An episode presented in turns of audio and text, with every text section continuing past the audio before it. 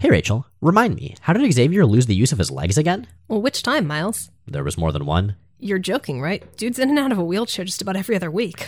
Okay, first time. Korean War, right? What? No, no, no. The first time was Lucifer.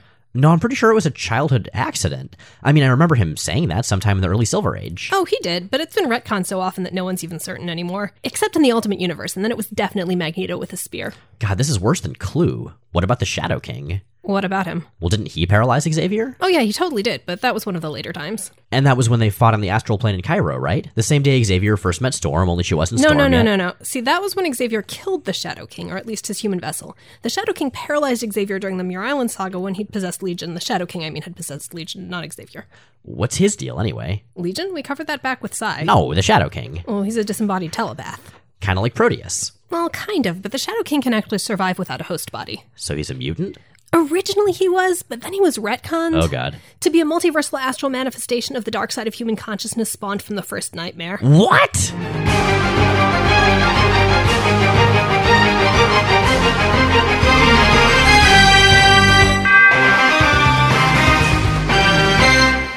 I'm Rachel Edidin, And I'm Miles Stokes. and we are here to explain the X Men. Because it's about time someone did. Welcome to the 46th episode of Rachel and Miles Explain the X Men, where we walk you through the ins, outs, and retcons of our favorite superhero soap opera. So after our detour to East Africa last episode, we're back with the New Mutants. And a whole, whole lot of unnecessary Secret Wars 2 crossovers. Uh, we're going to meet an old friend and say a reluctant goodbye to artist Bill Sienkiewicz from the title. Yeah, I always forget, like with uh, artists like Bill Sienkiewicz and especially artists like, say, Paul Smith, like they're so iconic, but they just don't really stick around for very long. With Sienkiewicz in particular, though, I think he really defined not only sort of the iconic versions of the characters, but also subsequent artists' approach to the art. Yeah, and we'll definitely see that in this episode with the artist that immediately follows him up, Steve Leialoha. Yeah, Leialoha is very, very much working in, in the tradition Sienkiewicz started, and I think that's one of the reasons that those guys get set as iconic, because it's not just that they're definitive or that they do a particularly good run, it's that everyone afterwards sort of takes a cue from them. But I think we're getting ahead of ourselves, so let's check in about where we were, where we last left the New Mutants. Well, let's see. Half the team was on Muir Island dealing with the Legion stuff. Right, and that was Danielle Moonstar, Mirage, Rahne Sinclair, Wolfsbane, Doug Ramsey, Cypher, and Warlock. The other half is still in the US, and that's Sam Guthrie, Cannonball, Illyana Rasputin, Magic, Roberto da Costa, Sunspot, and Amara Aquila, Magma. So you notice that's eight new mutants so far. That's most of the definitive team. The series is sort of known for having a very large core cast, and I think part of how it gets away with that is that for a lot of its run, it's just bits and pieces of them. Like we were just talking about half of them being Muir Island. The uh, Demon Bear saga was not nearly that many characters. This, I think, is the first arc where we're really going to see them all together outside of uh, New Mutants Annual number one. You say they split them up a lot to make the cast more manageable, but the thing is, every time they do that, they pull in like supporting characters or X Men. So, you know, we're going to have an, an arc that's only half of the cast, but they're going to have, you know, Dazzler and Kitty Pryde and Rachel Summers with them. It's true, yeah, that's a good point. But Claremont, he's writing everything at this point, and he's really good at uh, managing a cast of that size. Like, usually you don't really find any characters who just sort of fade into the background. Now, the two relevant plot hooks that we're going to sort of be working from here are actually three.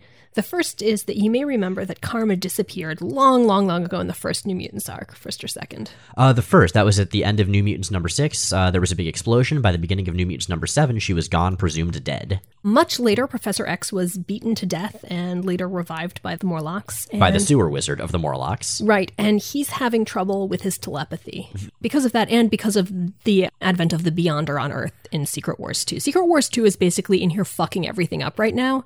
It kind of is. I mean, it is for the entire Marvel Universe. Like, if you see that little diagonal Secret Wars 2 continues banner in the corner of an issue in uh, the mid 80s, then you know that probably some dude with a Jheri curl is going to show up, derail the plot, and then disappear. And finally, Empath had a really bad day and decided that the only thing that would make him feel better is trying to sell Sunspot and Magma into slavery to the Hellfire Club. And Empath, to remind everyone, is one of the Hellions. Those are the sort of rival team of the New Mutants at the school run by Emma Frost. Specifically, he's the worst Hellion. He's the one who manipulates emotions, and he's basically just a complete douchebag. So, Legion wrapped up with New Mutants 28. We're going to jump in with New Mutants 29. And New Mutants 29, speaking of jumping in, opens with a panel of Sam Guthrie, Cannonball, and Illyana Rasputin, Magic, barreling through an airport in swimsuits. By barreling through, you of course mean blasting through. I do mean blasting through, nigh invulnerably even. Yes, that's blasting as uh, distinct from blasting with a G. I mean, we've talked about different ways you can open an arc of X Men or New Mutants or whatever. Often you'll start in the Danger Room, sort of showcasing all the characters and their powers, and this just, this just throws us right in there in more ways than one, actually. Because in addition to not knowing why there are two people going through an airport in a way that would make the modern TSA terrified, we quickly find that Cannon, or uh, rather Sunspot, and Magma have, true to Empath's word, been kidnapped off camera. Well, and we get a hint of what's going to happen because the cover of this issue features Sunspot and a character whom we mentioned a number of episodes ago, the one and only Maximum Rocker. So, Maximum Rocker you may recall is from the arena, and he's specifically from the arena that was introduced in the amazing, weird, brilliant, Ann Nocenti miniseries Beauty and the Beast. And actually, this arc of New Mutants was my first exposure to that miniseries. I, I personally didn't read Beauty and the Beast until we did it for the show years and years and years later. And then discovered what you had missed as a child? I, yes, exactly. For me, it was just like, there's a horse guy. I don't know why there's a horse guy, but there he is. And similarly, I hadn't been reading Secret Wars 2, so there's a guy with the Jheri curl in a weird white suit. I don't know what's going on. Comics sure are weird. Maybe I'll understand when I'm older. And so, yeah, we learned that Empath, the arena that he sold Sunspot and Magma into, was the one from Beauty and the Beast, or at least how it ended up, because at the end of Beauty and the Beast, Max Rocker and Ivich, two of the gladiators, had sort of taken it over and resolved to have it be a good, ethical arena where people could beat the tar out of each other for good reasons and ethical reasons. That's all kind of changed, but we're going to get there in a minute. First, Illyana and Sam try to follow where Roberto and Amara have been taken onto a plane, but Sam gets caught in the afterburn from the engines and falls turns off his blast field. Illyana grabs him, teleports him to limbo, teleports someone from the airport with them. I think it's the guy from the van that took uh, Sunspot and Magma to the plane. Oh, yeah, you're right. The driver. A different kidnapper. Yes, one of several. This is a team project. Exactly. It's, it's a group project. And like, I wonder if it's like a school group project where it turns out the van driver did all the work and everyone else just sort of like rode along on his coattails. Oh, man, those jerks. Seriously. And they're all going to get the same grades, so he just had to work really hard anyway. Oh, man. The Hellfire Club is totally not fair. They should give individual grades. And specifically, they kidnapped them when the New Mutants were all hanging out at the swimming pool, which is why everyone's in their swimsuits and why the characters are just in their swimsuits for like the first issue of this. And that's even when, after having uh, the demon S'ym interrogate the aforementioned van driver in Limbo, Sam and Illyana teleport to LA, which they get out of him is where their friends have been taken. And so they just teleport in the middle of LA, still in their bathing suits. Look, Illyana Rasputin is many things, but subtle is really not one of them. I adore the extent to which Liana just gives no fucks. Well, it's like, okay, if you spend seven years of your adolescence in a hell dimension and end up having to turn into sort of a demon to depose its ruler, I feel like you've kind of earned the giving of no fucks. Yeah, her priorities have shifted, I think understandably based on her background and, and also her current life. I imagine the superhero priorities kind of change in general. But yeah, so they're in LA, the trail's kind of cold, so... Well, because Illyana teleports not only through space but through time, and she can control the space part, but she's only got limited control of the time part, so they actually land in LA a week after they left. Right, and they decide it's a little too risky to try teleporting through time again, so they ask, well, who do we know in LA? And Sam says, I know who we know in LA Lila Cheney. Oh, yeah. That is Sam's rock star girlfriend from New Mutants Annual number one, who we are both in love with. She's so cool. And so they show up at Lila's place and they meet a character that will go on to become very significant later on, and that is Guido Carosella. Strong guy! That is, in fact, his code name. He chooses it just to annoy people. Yeah, it's the best code name. He's mostly known for being one of the main characters of the first Peter David X Factor series. He's fantastic. We love him very much. But right now, he's just sort of there. He doesn't really have much of a personality. He's just sort of Lila's butler slash assistant. And he's got this great character design with those sort of straight across sunglasses that apparently were all the rage in 1985. And he's just this sort of like hulking, improbable figure with a tiny bit of hair on the top of his yeah, head. Yeah, he's just kind of an enormous lump of person. So, yeah, they show up and they talk to Lila. And she, of course, decides that the real place to talk is across the universe in a Dyson sphere, which, again, New Mutants Annual number one, we saw that. And she teleports everyone in the room, which accidentally includes one of her session backup singers, who just by amazing coincidence happens to be Alison Blair, the one and only Dazzler. And I wonder with this whether Dazzler's inclusion in this story is a byproduct of the story, whether it was deliberate, or whether there was some kind of you have to work her in so the Beyonder can see her and fall in love with her for Secret Wars 2 reasons. I'd imagine it's a little a column A, a little a column B, because honestly, if you're going to revisit the setting of Beauty and the Beast, bringing along one of the characters makes a great deal of sense. Oh, but why not the Heartbreak Hotel?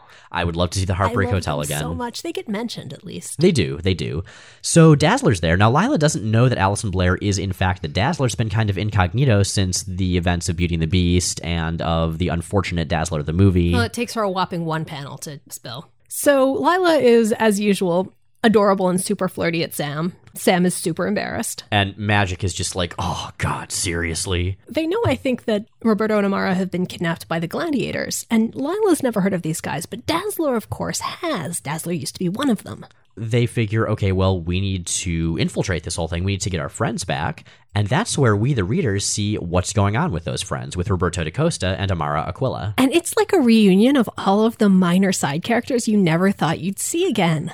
When we first covered New Mutants, I think it was the second episode we did about them, there was a character named Axe, who is basically a sort of racist caricature of Mr. T, which, yes, let's think about that phrase. Yeah, with an axe. Right, which was somehow a mutant power. It was, eh, we didn't worry too much about it. I said that he didn't come back, and I think that was wishful thinking because here he is, and I believe he shows up again later in something involving Wolverine or a different arena or something. He's one of those minor characters who just kind of pops up. But at least he's less terrible this time. He's just sort of there. That's because he's only in opposed like two panels. That's probably for the best. Small doses, Axe. But you were saying, the guy running the arena, and this makes absolutely no sense because he was thoroughly deposed at the end of Beauty and the Beast, is the one and only Alexander Flynn. Now, as you may recall, Alexander Flynn is actually the son of Victor Von Doom. Notable for having a really, really stupid world domination plan and what may be the worst hat in the Marvel Universe. it is seriously terrible. But Alexander Flynn is terrible. He's just appalling.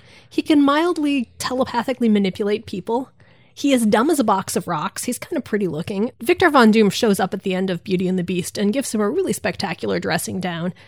And it's implied that he either slinks off or is killed at the end of that, and he's definitely not still running the arena, so I don't know what the hell is going on here. So for now, Roberto and Amara, they're imprisoned. They're in this sort of schmancy gladiator armor. And they're, uh, Roberto is, you know, raging against the bars and The the, room and Alexander Flynn, and he rages a lot, yes.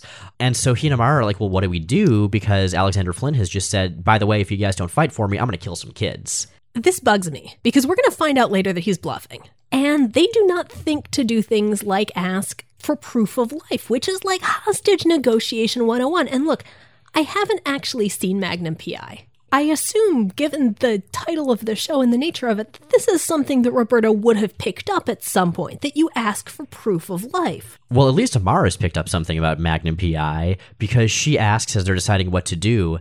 Tell me, Sunspot, what would your hero Thomas Magnum do? Would he dare risk such a holocaust? I can't tell if she's supposed to be being sarcastic or not at that point. I don't know, Because but you read it super sincerely, and I read it kind of sarcastically. Like, tell me, Sunspot, what would your hero Thomas Magnum do? Would he risk such a Holocaust? No, Nyeh, nyeh, I don't- nyeh, nyeh, Yeah. Why don't you marry Thomas Magnum if you love him so much, Sunspot? suddenly I hate magma. Anyway, so they decide, well, I guess we have to stick around and work our way through this so these kids don't die.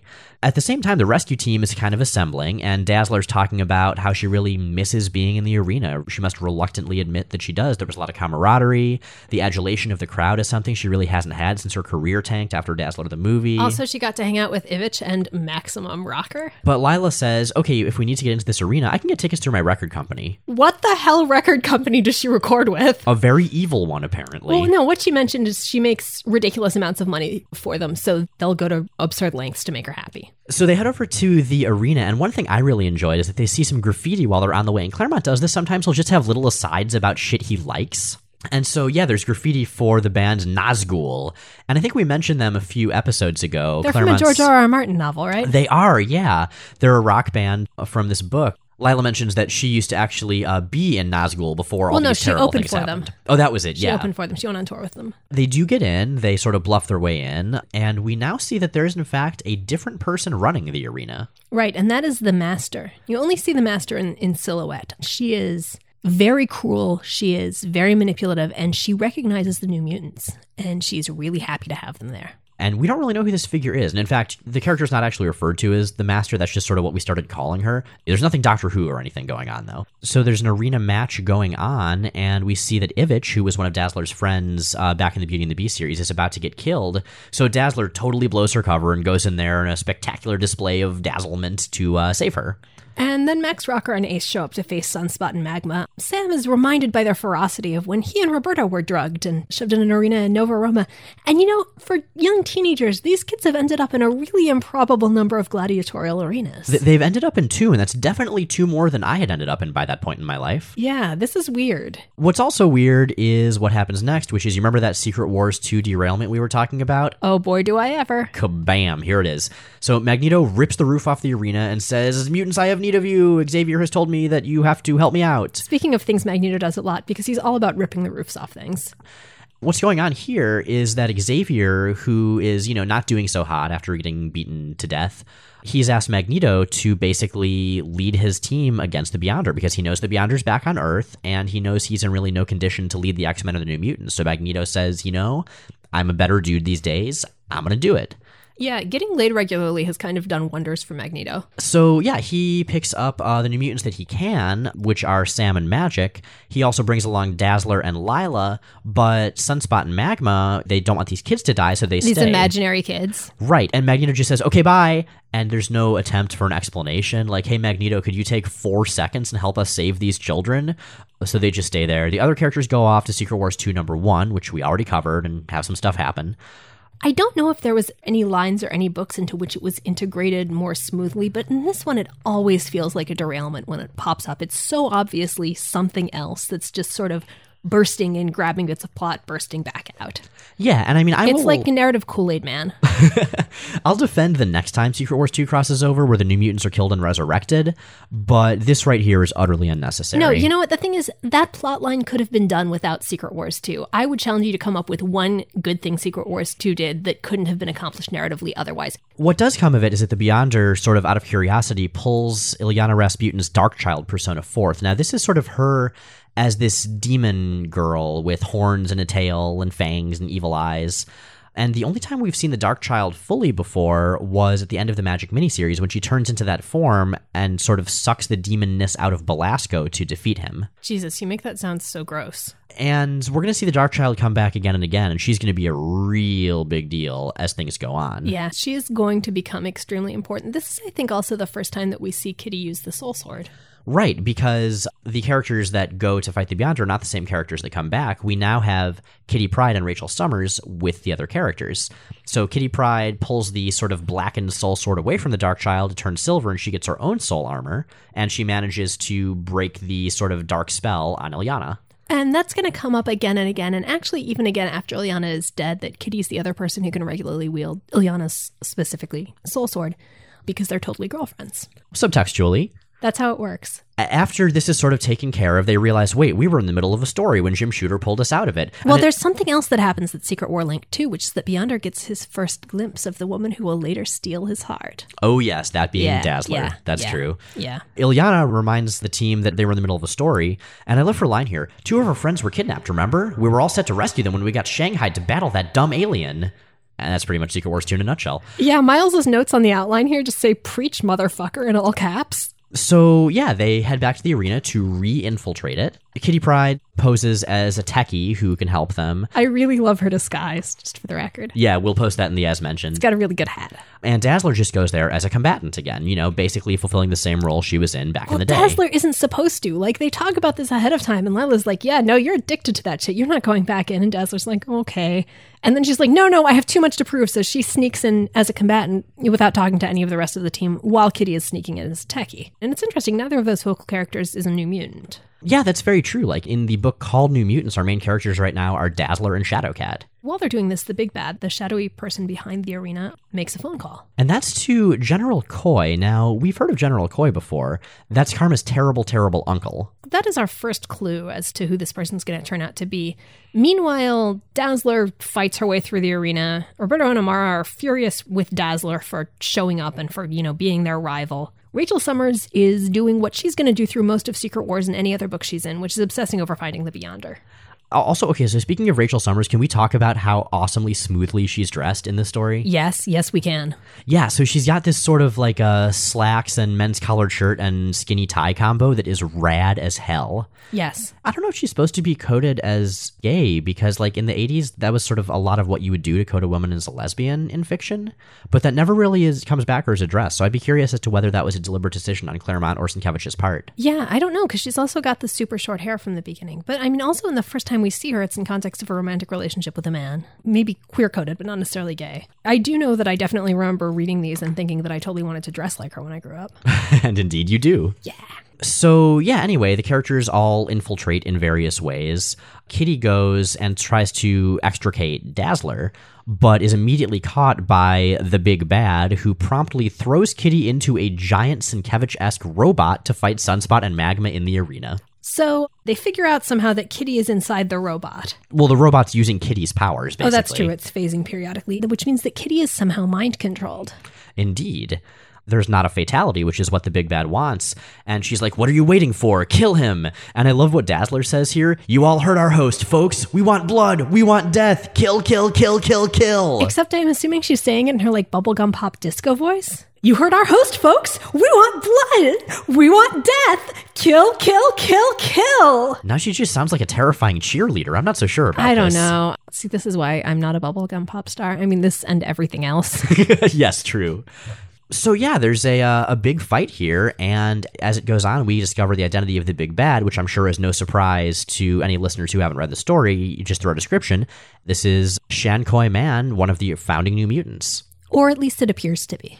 Now, the difference is that she is immensely obese. I think she's described as being over 500 pounds, which was definitely not the case the first time we saw Karma. So I think this is something we should talk about. And it's something that you noted in the outline too. That's kind of uncomfortable. And the way it's handled really, really is that coding of fatness as corollary to villainy. Yeah, it kind of really reminded weird. it kind of reminded me of the Baron Harkonnen from Dune. I think the artist makes a huge difference too, because with Sienkiewicz, one of the things that's immediately evident, the difference isn't just her size. Like she looks really different. Her face is weird, and she gives less the sense of having gained a lot of weight than just being stretched and changed into something she's not. That's much less the case with Leialoha.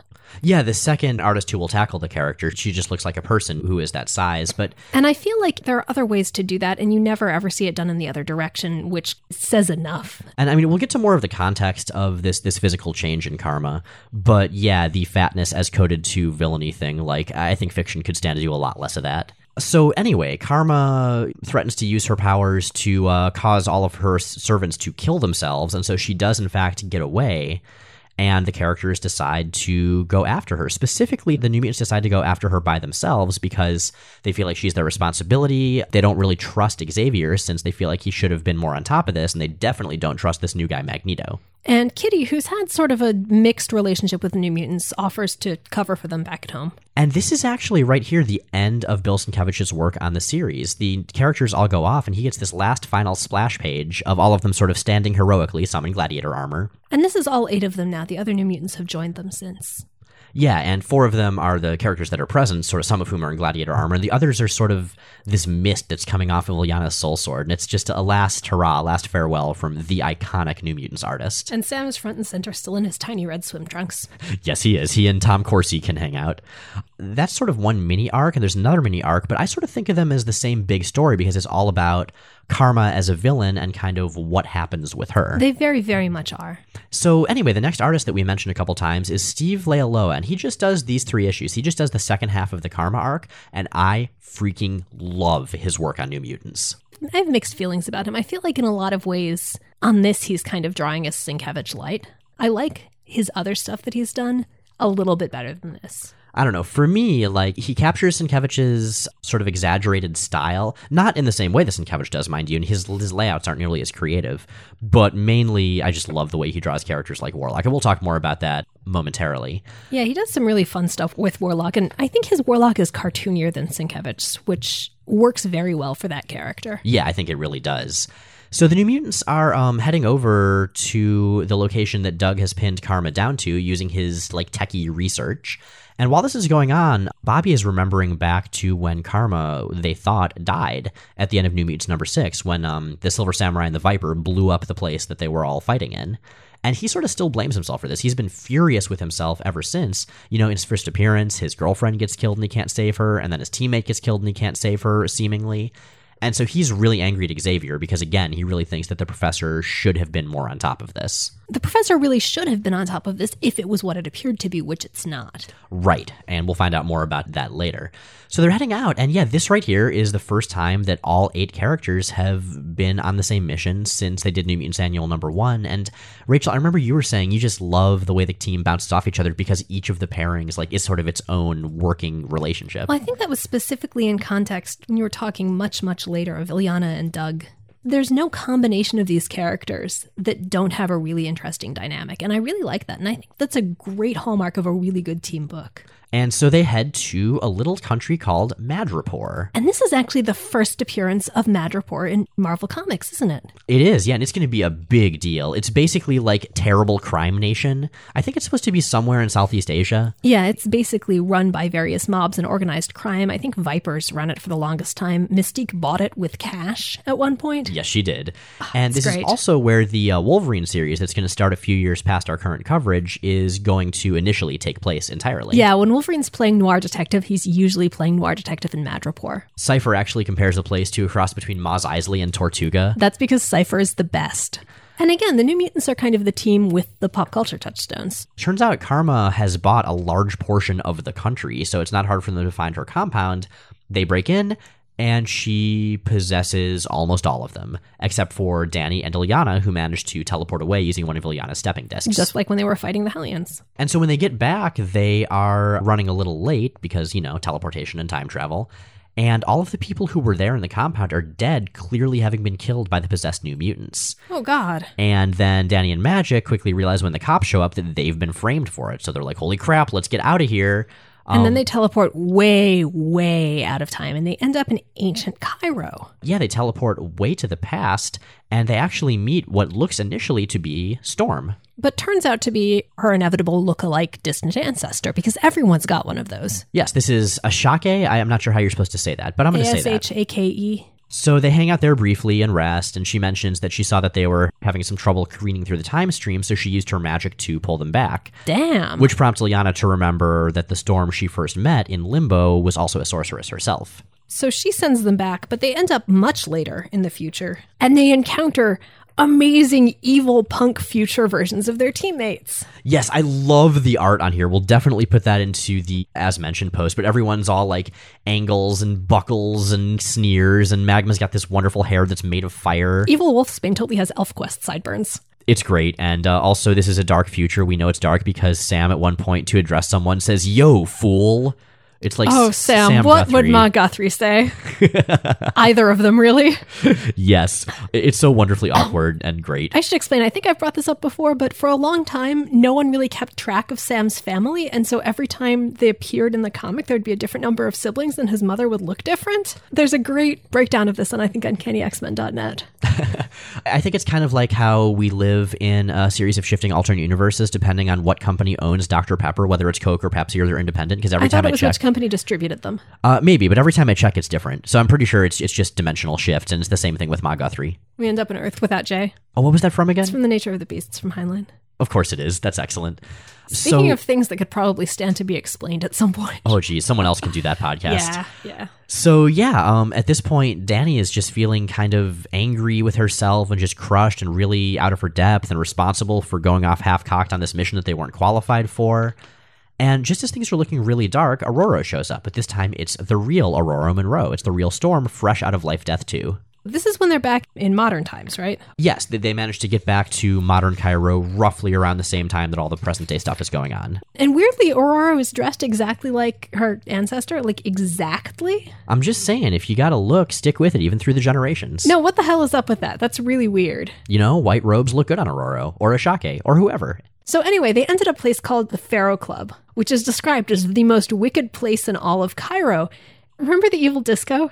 Oh, the evil disco from the first part of the Dark Phoenix saga? Yeah, where we first saw Dazzler? This is like the Egyptian equivalent, huh? Yeah, but that was really like seedy and gross, and this is super posh and fancy because it's the center of Karma's evil empire. Yeah, and she's just being a total jerk. Like she's using the possessed new mutants and possessing other people to like break up marriages and stuff. And the patrons have sort of mixed reactions to this. Yeah, in Claremont's narration, it talks about how, you know, some are entertained and some are disgusted and some hope they're next, which is sort of a continual Claremont trope of like, you know, the people in the crowd that just really want to be possessed body and soul or whatever. You know, different strokes for different folks. That's entirely fair, yeah. This club is so terrible. You'd think word would kind of get around, but on the other hand, I guess I could see that making it kind of more of a tourist trap. Oh yeah, you know, it's like Jim and Paula from Minnesota, like, oh, I heard, I heard about this place, the Pharaoh Club. It got four Michelin stars. It's supposed to be real evil. Oh, I don't, I don't know, dear. It says here that it's the most wicked place in all of Cairo. That sounds pretty wicked. Well, anyway, uh, the point is, um, listeners, don't go to the Pharaoh Club. It's terrible, and you'll get possessed, and your marriage will be broken up. Yeah, basically, and it's really petty too. Like she's not doing like massively evil things. She's just like fucking with people's relationships. She's like the supervillain mean girl. I think she kind of is, yeah. But anyway, so Storm, Magic, and Mirage show up to attempt to free their friends. And it becomes, again, very clear that they're kind of outmatched because Karma is a lot more powerful than she used to be. Her possession's really strong. She seems to have telepathy now all of a sudden. They do manage to break Wolfsbane out um, with the help of Warlock, who's disguised himself as a rug and then wraps himself around them and turns into a rocket ship. Fear not, Chief Friend Dani Mirage. The cavalry has arrived to save your day, same as in the movies. Whoopee behave! Yeah, Warlock is just adorable all the time. Yes. And so, yeah, Rahne after this is really horrified. Like, she can sort of remember some of the terrible things that Karma made her do. Warlock, again, remaining adorable, turns into like a cartoon bunny and then a puppy to cheer her up and like licks her face. Best friend leaked moisture from optical sensors. Self was merely trying to clean it off. And Dani says, You did fine. But leakage has increased. Trust me. It's great. It's heartwarming. The New Mutants as a team, I think one of the things that I really like about them, one of the things that distinguishes them from the X Men, at least of this era, it varies, is the extent to which they look after each other. Like they're really, really good friends and they really sort of take care of and comfort each other. I think the X Men are in a way family, and the New Mutants kind of aren't, and in a way that makes them almost closer because it's more of a choice. They have these complex dynamics and they conflict with each other, but they also really care about each other.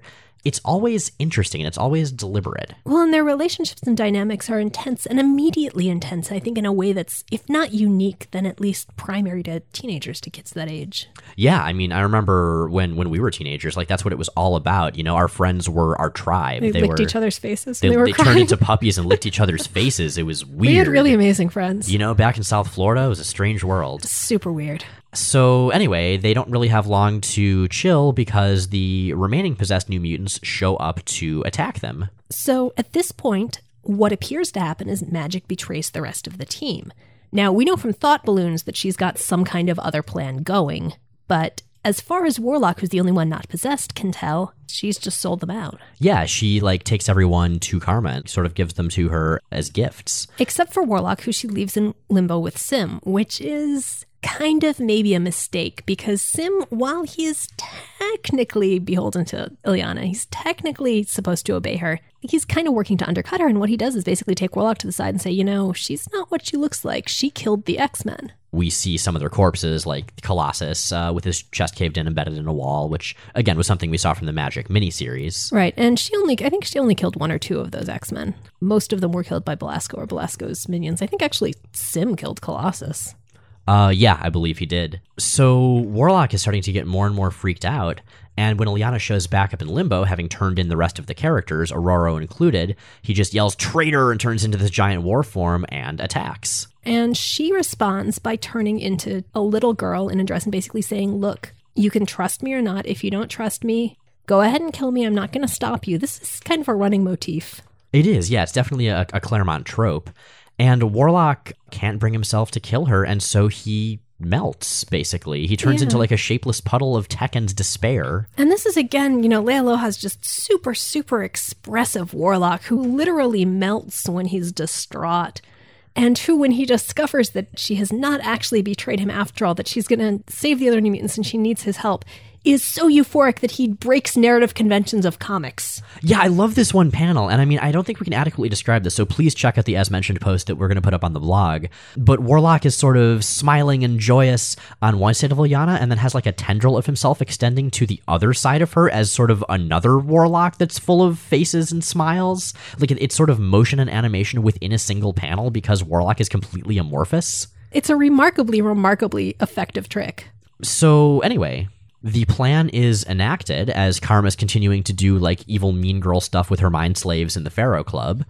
She sort of brings Storm out of the possession for long enough to tell her the evil plot. It's very classical villain speech. You know, I'm going to unpossess you just for long enough to reveal my true nature and my true plans. And what we learn is that she's not Karma at all. She is, in fact, the Shadow King, Bum, bum, bum. an X Men villain we haven't seen for quite a few years. Uh, and in fact, we've only seen him in a flashback.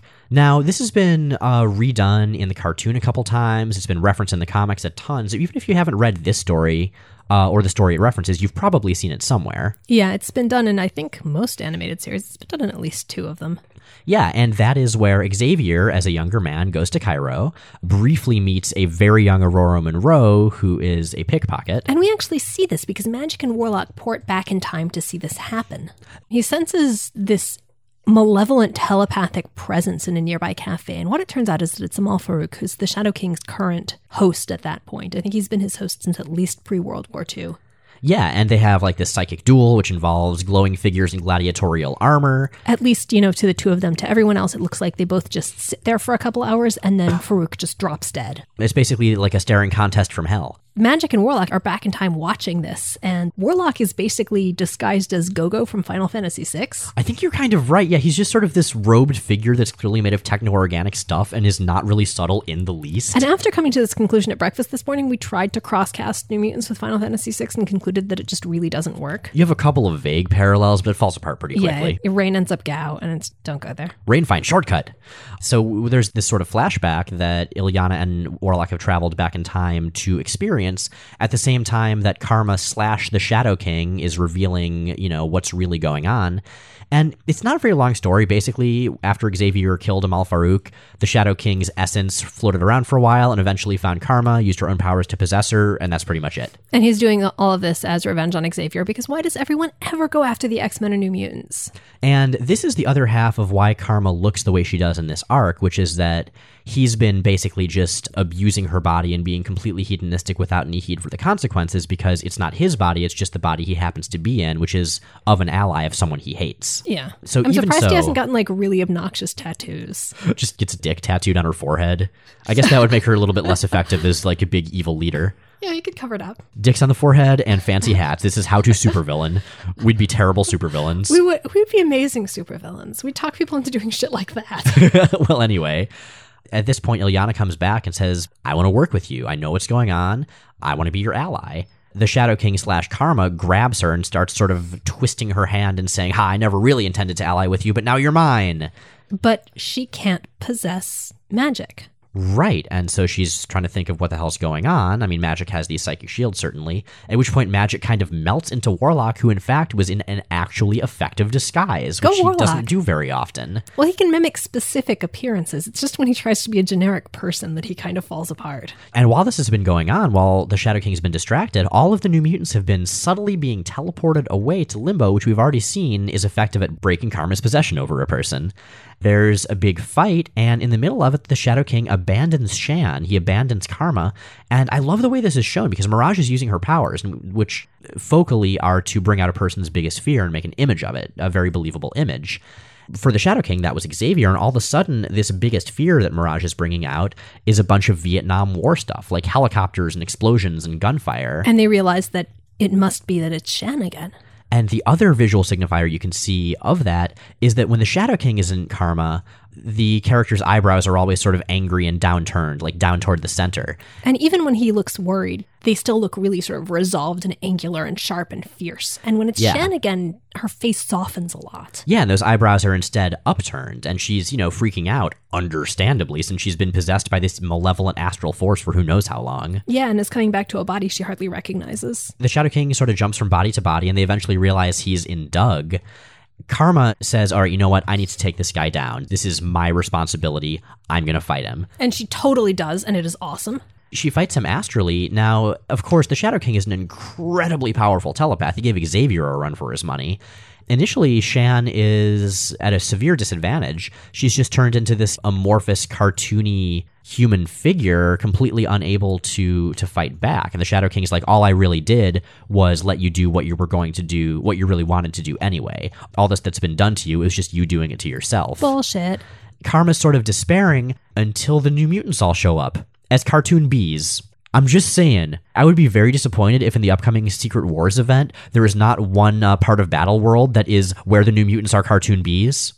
Dot tumblr.com, I guess. Do you think that's an official Earth? And, if Marvel, uh, if you ever do Waha again, we will be hoping to see that. Yeah. And so Karma's body, this amorphous body, even more exaggerated than it is in Sienkiewicz's art in real life, is about to kill the Shadow King when he astrally flees. Which is pretty much what the Shadow King does at the end of every fight ever, forever. And so it comes back to the real world, and Shan's like, just, you know, he's out there, he can possess me again, just leave me here, let the flames consume me, because the Shadow King was a load bearing boss and the building is collapsing and on fire. And they're like, oh, hell no, you're one of us. Yeah, and they encourage her to live, to not give him that victory because she's their friend and they're going to figure this whole thing out. And they escape. And Storm's like, You guys have been through a lot. I know this awesome island called Kyranos. Let's go there and relax and recover. And then we're going to get sucked into Asgard, but that's a story for a different day. You know, it's it's a weird mixed story. I mean, it's Sienkiewicz's last work, but it's not his strongest. And then there's a guest artist that does the rest of it uh, in what's a much more compelling arc. There's some weird body politics to it, but there's also a lot of great character work and a lot of great action. So personally, I really enjoy this arc. At the same time, though, I feel like not that much happens. There's a lot of exposition, there's a lot of traveling back and forth and back and forth and back and forth and back and forth, and it feels really fetch questy. It's kind of like an old Doctor Who episode, I guess, in that regard. There aren't enough quarries for that. Well, you know, you replace your quarries with Kairos. No, I mean, to me, it feels like a sequential fetch quest where, as filler, there's just a lot of travel. Still, among that travel, there's so much good character work. I mean, we really get good looks at especially, I think, Mirage and Magic, and of course, Karma herself. I disagree. I mean, I think it's a good arc, but I think compared to the three before it, the Demon Bear, Cloak and Dagger, Legion, which are just all so focused and so strong, this feels diffuse. It doesn't have, you know, that energy and it doesn't have that really, really distinct voice that those stories did. I guess that's true, yeah, and we will see a little bit of that going forward as well as the series struggles to find a regular artist. It'll eventually settle on a guy named Jackson Guice, uh, who sticks around for a long time. But yeah, it feels a little aimless before then, I think. Meanwhile, you've got questions. Indeed, you do. Okay, so Orion asks on Tumblr The X Men seem to keep defaulting back to some combination of Cyclops, Jean, Storm, Wolverine, and a young girl mutant, Kitty, Jubilee, Rogue, etc. What is it about this combination that people keep falling back on? Do these characters work particularly well together? Are they just individually more popular? Or does it merely correspond to a time of particular popularity, like the mid 90s? I think part of it is, yeah, is that mid 90s thing, or early 90s as the case may be, because a ton of people came into the X Men franchise with the cartoon, which had a lineup of that and a number of other characters. And of course, you know, the characters, those characters themselves are all very, very popular Cyclops, Jean Storm, Wolverine, and then, you know, pick your young girl, whether it's Kitty Jubilee or certain variations of Rogue. But part of it, I think, is that everyone in that lineup has a very distinct role in terms of personality and power the all business leader, his more human and sympathetic partner, the powerful outsider, the violent rebel, and the audience surrogate who's the younger character. And that kind of lets the characters bounce off each other in interesting ways and provides a lot of hooks for different types of stories and also different types of inter-team conflicts. I don't think you have to have those specific roles filled. Like it's not a it's not a tank DPS heals kind of thing. But I do think that if you're going to do an effective team and especially an effective X team where character and character interaction are so important, you kind of have to have different archetypes that are sufficiently distinct from one another that you're going to see that sort of that sort of textured nuanced interaction. I think to an extent, especially with adaptations cross media, there's sort of a feel of if it's not broke, don't fix it. So Andrew asks on our blog, what are Cypher's actual powers? He's good at language, but sometimes that means learning or speaking new languages. Sometimes it means he's a persuasive speaker. Once it even made him a computer programmer, a good computer programmer. What can he actually do, and can his character be redeemed? Okay, so Cypher is a superlinguist, and originally what that meant is basically uncanny facility with languages. So he could pick up pretty much any language, translate it within minutes or hours of first encountering it. Now, Cypher died in New Mutants number 60, And when he was brought back during the Necrosha arc, his powers were really amped up, which they still are now. And at this point, he basically seems to interpret pretty much all sensory input as language. So, superficially, what this has done is made him more effective in combat because he can read and respond to body language, which is kind of a cheap ploy, and I feel like is mostly a byproduct of people having trouble coming up with interesting stories around characters who aren't combat focused. So, I'm mm-hmm. just going to complain about that for a moment. What's more interesting to me is the other result of that writing, which is that the way his powers work now has been written as a pretty direct analog to sensory integration dysfunction, which has honestly been a lot more narratively interesting than now Cypher can kick ass. Right, totally. We've also got some thanks. Um, we mentioned Patreon tiers entitle you to thanks in a variety of silly voices. I think I'm going to turn it over to the two intrepid folks who specifically requested sexy voices from Miles. Indeed. Oh, Jesse, I'm grateful and I wish we could touch, but after what happened with Cody, I'm as scared as a sinner in a cyclone to do so. Nonsense, dear rogue. As Bob Cairns and I, Dracula, can tell you, there are so many ways to connect to a person mind to mind, blood to blood. I love that you did sexy Dracula. Sexy Dracula is the only Dracula. I've got a couple angry narrators this time too, so. Was it a cruel twist of fate that brought you to this place, Michael Ross? Or your own poor choices? Either way, only one thing is certain. Soon George Banjos will possess you, body and soul. And with that, we are out of time. Rachel and Miles Explain the X Men is recorded in Portland, Oregon. We are produced by Bobby Roberts, who is also the producer of the Geek Remix trilogy of pop culture mashup albums and co host of the Star Wars podcast Full of Sith. New episodes come out every Sunday on iTunes, Stitcher, and at our website, rachelandmiles.com. Check out rachelandmiles.com for all kinds of extra content, visual companions to the podcast, essays, fan art, and now recaps and reviews of every episode of X Men Evolution. And this podcast and everything we do X Men wise is totally listener supported. It's made possible by our Patreon supporters. You guys are rad. If you'd like to become a supporter, check out the link at the top of our website. Next week, we're going to be back with the X Men as they meet up once again with Alpha Flight, everyone's favorite range of bizarre Canadian stereotypes. As the trickster god, Loki offers to fix all of their problems, which totally works out for everyone with no twists whatsoever. See you then.